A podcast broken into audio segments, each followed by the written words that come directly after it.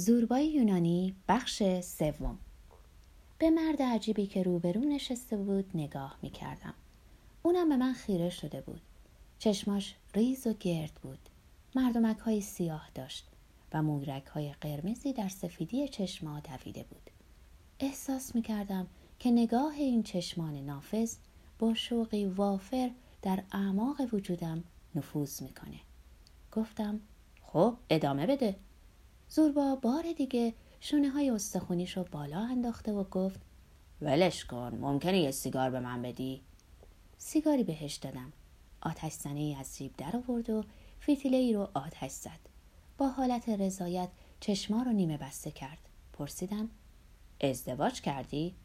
با خشم گفت مگه من مرد نیستم؟ ها مرد نیستم. منم مثل همه مردا کورکورانه رفتار کردم.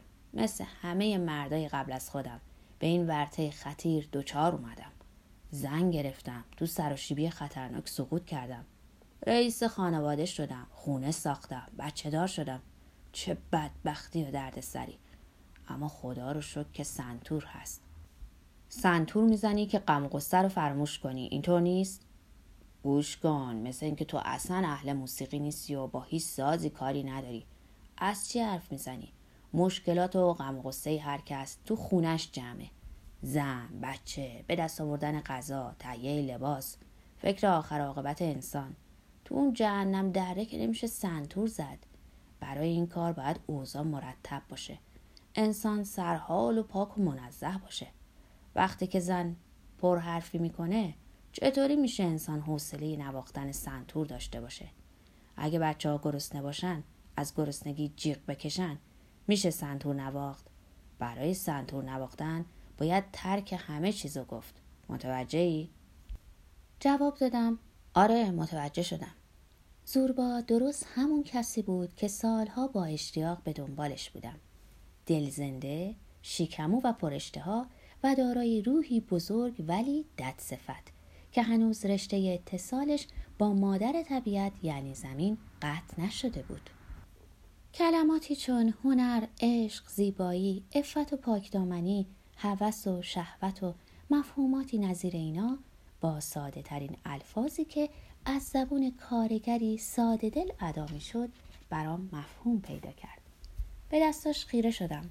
دستایی بود پینه بسته، ترک خورده، بد شکل و بزرگ که هم می‌تونست کلنگ بزنه و هم سنتور بنوازه.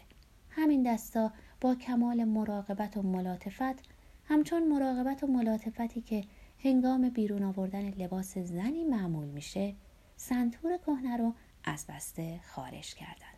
سنتوری بود که برق گذشت ایام به خوبی بر اون دیده می‌شد. سیمای زیادی داشت و با برنج آج و شرابه های ریز سرخ رنگی تزئین شده بود. انگشتان اون دستا همه جای سنتور رو به آهستگی و با هیجان لمس کردن. انگار زنی رو نوازش می‌کردن. آنگاه بار دیگه اونو در بسته پیچید. انگار لباس دلبری رو بر تنش می‌کرد تا مبادا سرما بخوره. زمزمه کنان گفت این سنتور من. سپس اونو با دقت و مواظبت تمام روی صندلی قرار داد. دریا نوردا سرگرم باد پیمایی بودند جامهای خود رو به هم می زدن و به صدای بلند می خندیدن. نورد سال خورده به نشان صمیمیت با دست چند ضربه به پشت ناخدا لمونی زده و گفت ناخدا حتما خیلی ترسیدی نه؟ خدا می‌دونه چند تا شم نظر قدیس نیکولاس کردی. ناخدا ابروان پرپشتش رو در هم کرده و گفت نه قسم می‌خورم که اصلا نترسیدم. هنگامی که ملک الموت رو به چشم دیدم نه به یاد مریم مقدس افتادم نه به فکر قدیس نیکولاس. فقط رو به سالامیس کردم و در حالی که به فکر زنم بودم فریاد برآوردم آه کاترینا کاش این دقیقه با تو توی بستر بودم. سالامیس یا سالامین جزیره در شرق یونان غرب آتن. یه بار دیگه صدای قهقهه خنده نوردا بلند شد. ناخدا لمونی با اونا به خنده افتاد و گفت انسان موجود عجیبیه. اسرائیل بالای سرش ایستاده ولی فکر اون در نقطه دیگری متمرکزه. فقط روی اون نقطه نه جای دیگه. لعنت شیطون بر اون ماده بز پیر. سپس دستا رو برهم زده داد کشید. برای همه به حساب من مشروب بیار. زوربا که گوشهای خودش رو تیز کرده بود به یک که دریا نبردان نگاه کرد. سپس نگاهی به من کرد و پرسید اون نقطه یعنی کجا؟ ناخدا راجع به چی حرف می‌زد؟ ناگهان خودش متوجه موضوع شد. با لحن تحسین آمیزی فریاد زد. احسن دوست من. راستی که این دریا نبردا به خیلی از اسرار واقفن. شاید به خاطر اینه که شب و روز با مرگ دست و پنجه نرم می‌کنن. سپس مشت بزرگ خودشو تو هوا حرکت داده و چنین اضافه کرد. خیلی خوب. این مسئله دیگریه. بریم سر حرف خودمون. بمونم یا برم. تصمیم بگیر. انقدر به من نزدیک شده بود که نزدیک بود در آغوشش بیفتم. خودم رو جمع کرده و گفتم زور با موافقم. تو پیش من بمون. من در کرت یه معدن لینئید دارم. تو در کار کارگران اظاره کن. شامگاه روی ماسه های ساحل دراز خواهیم کشید. من تو این دنیا نه زنی دارم نه بچه نه حتی سگی. با هم می‌خوریم و میآشامیم. تو هم سنتور مینوازی. البته در صورت سنتور خواهم نواخت که سرحال باشم. متوجه شدی؟ تنها موقعی که سرحال باشم. هر قد که بخوای کار می‌کنم. من تو معدن نماینده تو هستم و باید کار کنم. ولی مسئله سنتور موضوع دیگریه. سنتور مثل حیوانیه که نیاز به آزادی داره. اگه سرحال باشم سنتور می نوازم آوازم می خونم حتی برات می رقصم.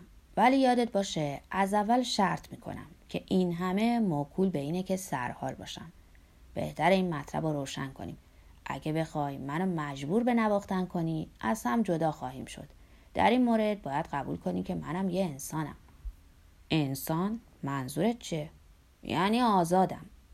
دستور یک گلس دیگه روم برای زوربا دادم. داد کشید. دو تا. تو هم باید بخوری تا من بخورم. این که نمیشه یکی مریم گلی بیا شامه و دیگری روم بنوشه. تو هم باید یه گلس روم بخوری تا پیمانمون مستحکم بشه.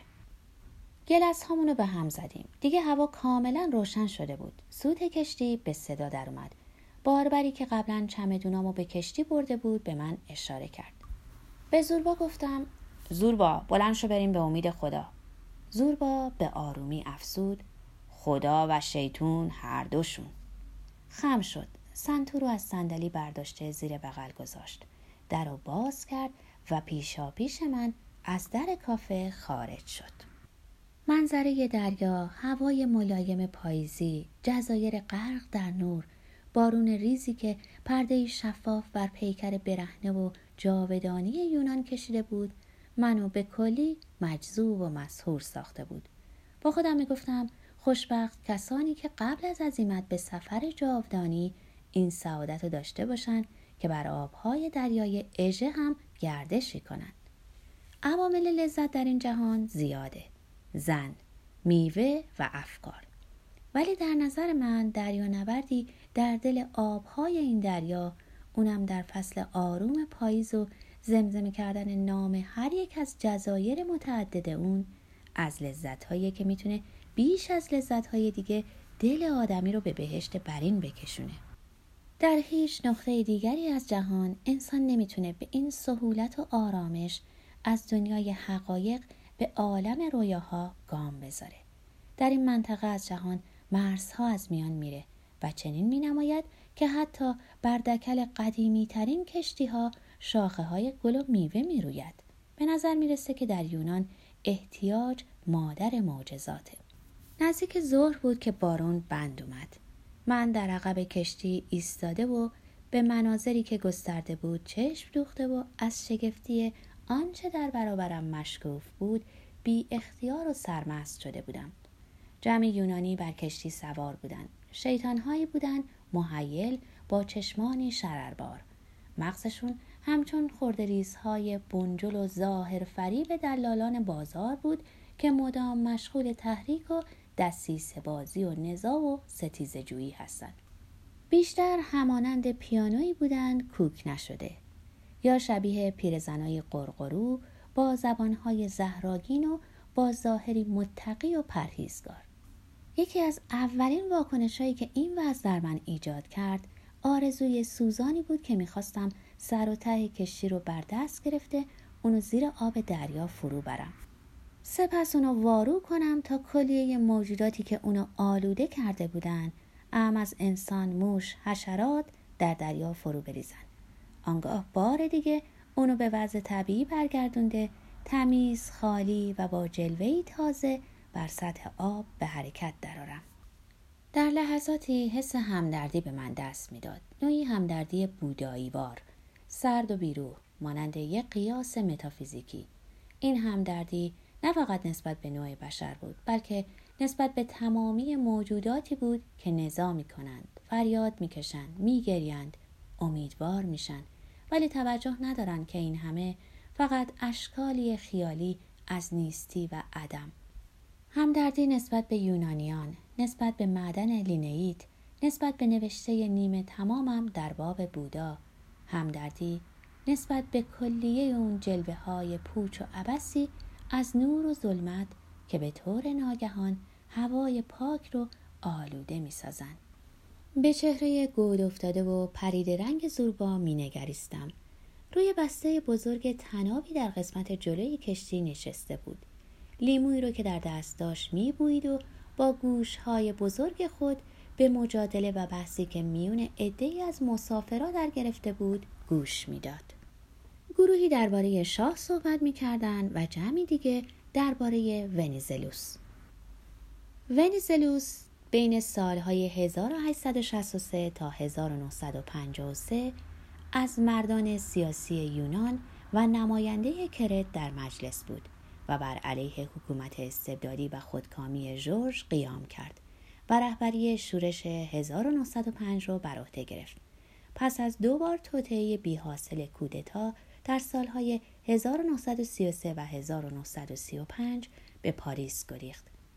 قیابن محکوم به اعدام شد و در پاریس درگذشت. زوربا سر تکون می‌داد و توف به زمین مینداخت. زیر لب با لحنی اهانت آمیز گفت علفای خشکیده از خودشون هم خجالت نمی‌کشن. زوربا منظورت از علفهای خشکیده چیه؟